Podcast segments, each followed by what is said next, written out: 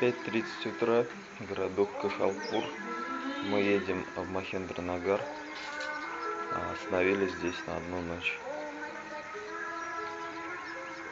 Решил записать утренние звуки, чтобы дать вам их послушать.